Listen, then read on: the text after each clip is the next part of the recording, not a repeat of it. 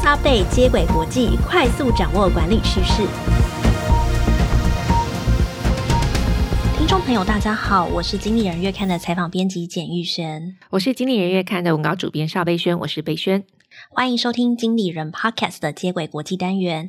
在这个单元中，编辑团队会精选国际财经管理杂志，提供导读与解析，帮助读者掌握管理趋势。今天要跟大家分享的主题有：Facebook 改名 Meta，元宇宙红什么？混合工作模式下如何掌握工作进度，提升员工的工作效率？想筹划学习新组织吗？两面向检视企业内的培训制度。嗯，最近讨论元宇宙非常的红哦。脸书的执行长 Mark Zuckerberg 在十月底的时候就宣布将 Facebook 公司改名为 Meta。当然，Facebook、Instagram 还是在，只是他们变成是 Meta 公司旗下的品牌名称。Zuckerberg 透过改名来宣示，未来公司将以社交科技、元宇宙为发展核心。嗯，我不晓得大家听到元宇宙这个词的时候，一定第一个一定会跟我一样好奇。它到底是什么？这个概念是什么？嗯哼哼，呃，元宇宙这个词的概念的英文其实叫做 Metaverse。Meta 是希腊文的 Beyond，也就是超越的意思；Verse 则是宇宙。元宇宙这个词的概念其实是来自 Neal Stephenson 一九九二年出版的科幻小说，叫做《溃血》。那书中这个 Metaverse 的词，它指的是一个完全虚拟的世界，大家可以在第二现实中互动。它有点类似电影《一级玩家》中，大家戴着 VR 的头。头盔在虚拟世界中工作游戏的场景，没想到 Metaverse 这个词在三十年后爆红开来。今年四月，NVIDIA 辉达执行长黄仁勋就宣布要布局 Metaverse 的业务。他在八月推出 Metaverse 的基础模拟平台。同样在四月开发《要塞英雄》射击游戏的公司也宣布会将十亿美金的融资用在 Metaverse 的业务拓展。八月，Facebook 执行长 Zuckerberg 就受访提到，Metaverse 是网际网络的后继者。所以其实听起来，元宇宙就是透过 VR 进入虚拟的世界，在这个世界里面，你可以成为任何人或是任何事物。但但是，其实元宇宙或者是说，呃，透过 VR。呃，进入虚拟世界还有一个很现实的原因，就是，诶，每个人都要有 VR 头盔。可是，其实我觉得 VR 头盔现在还没有很，就还离我们很遥远的感觉。嗯，贝轩说的没有错。其实建构元宇宙是需要科技来指引的。那有三个是基本的要素，第一个就是人工智慧 AI。你去想象一下，你在虚拟世界中的建筑物、人像、动画、音乐，如果一个个都要人工来制作，它的速度已经是赶不上消费者的需求，所以就会需要 AI 来辅助设计，自动生成大量的虚拟世界内容。第二项技术就是刚刚说的 VR，如果这个 VR 的头盔够轻，然后佩戴的时候不会晕眩，而且价格够低，它甚至可以跟智慧型手机一样，人手都一个的话，你在元宇宙互动才会比较可行。第三个技术是区块链技术，你可以想象在元宇宙中，它不会单纯只是社交平台，它绝对有盈利的可能性。很多厂牌都会在元宇宙中贩售衣服。想象一下，如果你是一只元宇宙的狐狸，我我我想要在元宇宙里面当狐狸啦。OK，我在里面呢，我就想买一件 Nike 的外套。我要怎么确保这件外套是正版的呢？它其实就会需要区块链的技术，它才可以去确保说，哎，这个数位的内容的储存和防伪造上是没有问题的。当这些技术都成熟的时候，再搭配通讯软体的五 G 建制，这个实现元宇宙的世界才有可能啦。所以听起来它有蛮多发展性，也蛮令人期待的。只是这个元宇宙感觉它不会一夜之间诞生啦，就是它可能日后呃以后也会是一点一滴的进入我们的生活里面。所以当然人性在这个科技里面不一定会消失，可是只有你越了解它，才能够越能去想，哎，这个科技未来对我们的生活会有什么样子的帮助。嗯，大家可能会觉得说，哦，跟元宇宙啊、第二现实啊、虚拟很遥远。可其实我每天都在虚拟世界中互动。诶，其实我疫情之后还蛮有感的，因为我们公司是从疫情之后一直实施远距到现在，现在是混合办公的模式哦。那我们跟同事啊，然后还有受访者互动，其实都改成线上。然后其实不少组织现在还是持续的维持哦。不过在实施混合办公的公司来讲，这对管理者来讲是很大的挑战，因为你要如何确定员工在工作？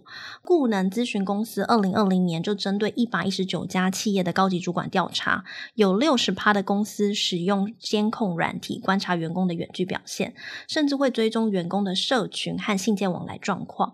可是这样做真的好吗？我光想到有人在背后偷看我，我就觉得压力好大，好像没有比实体更轻松诶。所以其实如果主管要用远距，或者公司要用远距监控员工的工作情况，他还是必须要有一点技巧跟方法。那根据 HR Magazine 的报道，他引述了哈佛商业评论的新闻，呃，企业在执行远距监控员工的工作前，应该要呃顾及两个面向。第一个是公开监控的程度，比方说向员工解释为什么要监控员工的行踪，大概会追踪到什么程度，以及员工会如何对这个监控的事情可以提出什么样子的意见或反馈？呃，公司会如何分享这个？会不会分享这个追踪结果？嗯、这些都要解释清楚，才会让员工避免员工感到不被信信任。那如果使用监控能够帮助或者是提升员工的生产力的时候，也要奖励员工完成工作，而不是只有将监控作为一种惩罚的手段。那第二种是，其实你在做远距工作的时候，也要包容员工短暂的表现不稳定，因为如果你会远距工作，并不是说每个人都能够一直保持在最佳的工作状态。假如员工的亲人有确诊的情况，他势必得分神照顾家人。所以呢，在使用监控软体的同时，呃，主管或是组织仍然要展现就是比较开放包容的那一面。呃，管理者有时候也要抱呃多一点同理心啦，给予更多支持的方案，比方说照顾员工的身心健康，或是请外部讲师传授压力管理或是冥想、瑜伽等一些额外的课程。嗯，谢谢贝轩的分享。从新闻中我可以知道，说人际关系或是工作模式转到虚拟的时候，其实很多管理的方法都要跟着调整。你公司如果越开放的去告诉员工说他会监控什么，他希望员工达成什么样的目的，其实员工通常都会比较安心，能够接受哦。虽然现在目前疫情趋缓，其实很多工作者有回到实体岗位，但是其实员工还是还蛮享受就是远距工作的状况哦。微软发布二零二一年工作趋势指数的调。调查台湾有六十六趴的员工希望在疫情舒缓后仍能保持远距工作的选项。贝轩，你觉得混合办公模式有什么优点？为什么企业还是会愿意的实施呢？呃，我想增加员工的自主性是一个蛮主要的原因，因为企业其实也可以借由混合办公的模式来提高员工的留任率。呃，富比士曾经有文章报道，就是说如果有百分之五十四的员呃员工发现有其他更灵活、更有弹性的工作，他们很可能就会。呃，就会想换工作了。所以，如果雇主为了提供员能够提供员工远距办公的选项的时候，员工的流动率也会下降百分之十二。当然，远呃远距工作还有节省通勤时间、弹性安排休息时间等这些好处，都是嗯蛮能够吸引员工的。嗯，我自己感受就是到现在都远距，我自己觉得远距工作有个好处就是哦，我的专注的程度变高了，因为可能以前在办公室就会哎写完一段来跟旁边的人聊个天吧，所以我的。呃，我的工作可能就一直被打断，可是我在家里反而更能够专心。可是相对的，我跟团队的讨论的时间，呃，协作的时间就会变少，人跟人沟通的及时性也降低了。那如果要增进团队的感情上，远距工作的模式有没有比较好的做法呢？当然，我们刚刚有讲到远距工作的优点，对员工来说，对组织来说，那远距工作当然也有一些缺点，就是比方说，原本你是实体工作，你都看得见同事，或者是说，主管平常可以在茶水间或者走道就可以跟员工打招呼，或跟着。同事打招呼，那同事的状态你随时都可以问候，就是诶，你最近过得好吗？或者是说，你可以很明显的感受到关心员工的状态是好还是不好。但是如果在远距工作的话，这件事情就要刻意安排来做。远距工作革命这一本这本书里面就建议主管说，呃，其实你应该固定播时间，每一个礼拜固定播时间问候每位同事的状况。对谈的工作其实对谈的话题其实不只限于工作，你呃主管应该要适时的了解呃员工的生活、兴趣以及工作以外的事情，这样对团队建立信赖感也比较有帮助。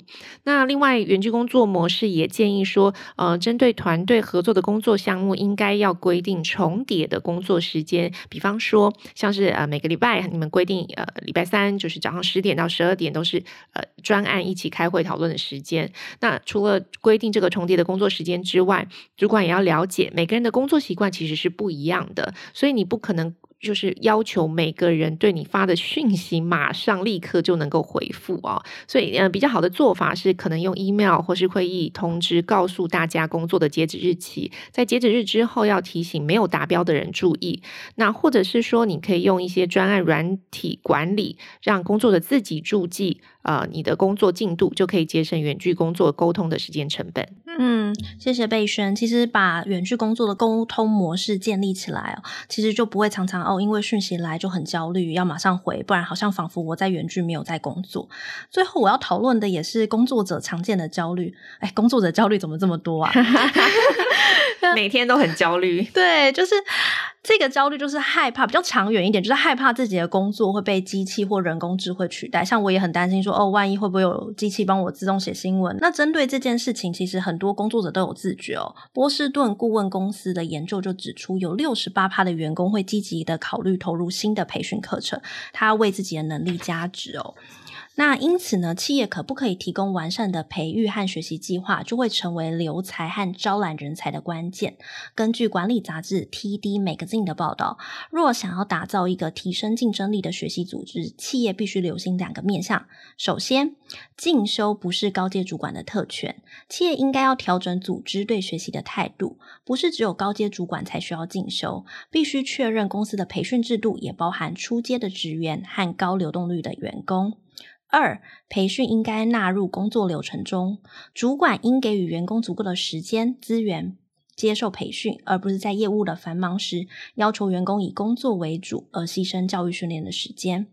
最后提醒的是，公司其实很难替每个员工打造专属的学习计划，所以应该更务实的了解不同职位的需求和个人的学习差异，架设共享知识库，让员工找到合适的学习策略。所以听起来，如果呃组织要打造学习型组织，有两个重点，就是第一个是从基层到高层都要有学习的机会。很多时候就是，诶，主管推员工去上课，其实最该上课的搞不好是主管自己啊。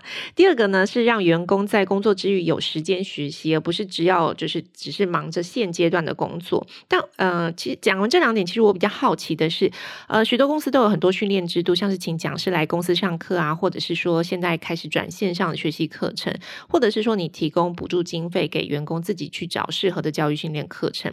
不过这些制度真的对员工的技能精进是有帮助的吗？或者是说员工很少从教育训练里面学到东西？那如果组织要，嗯、组织其实应该要怎么做才能够让自己的教育训练达到有效果呢？嗯，这其实是很多主管在做教育训练的问题哦。他教育训练成效不彰的原因，其实第一个可能是员工不清楚课程的目的，然后还有员工上课完就忘，然后还有再来就是说课程的内容不实用。在带人的问题安莫总该怎么解决这本书？他给了两个建议。第一个是人资的教育训练，定定的教育训练应该有明确的目的。例如说，你的训练是为了让员工为晋升做准备。那比如说，你到 A 职务，你就要定定说他需要几。B、C、D 技能，这样员工自然而然就会提供呃提升他的学习动机，呃去专注 B、C、D 的技能。第二个的话是说，你课后要安排学习成效的检测，你就要了解说教育训练对实务工作是否有正面的影响，或员工在课堂上是否真的完全吸收。如果员工的学习成效不彰，你就要去调整课程，这样做教育训练才会有意义。好，感谢玉璇的分享。其实教育训练最大的目的还是希望员工的技能可以提升啦，呃，然后最后可以带动组组织整体的竞争力。不是说，诶，只要有教育训练就好，我们有办就好，不是只有形式而已。好，所以今天我们总共分享了三则新闻，分别是元宇宙到底在红什么，远距办公该如何掌握工作进度，打造有效的学习型组织，你该怎么做？听众朋友，如果喜欢今天经理人 Podcast 内容，欢迎订阅经理人月刊 Podcast 的频道。周一、周四都有新的节目更新。以上内容由卢婷熙、刘耀瑜编译整理，简玉轩、邵培轩制作。谢谢大家收听《机灵人接轨国际》，下回见，拜拜。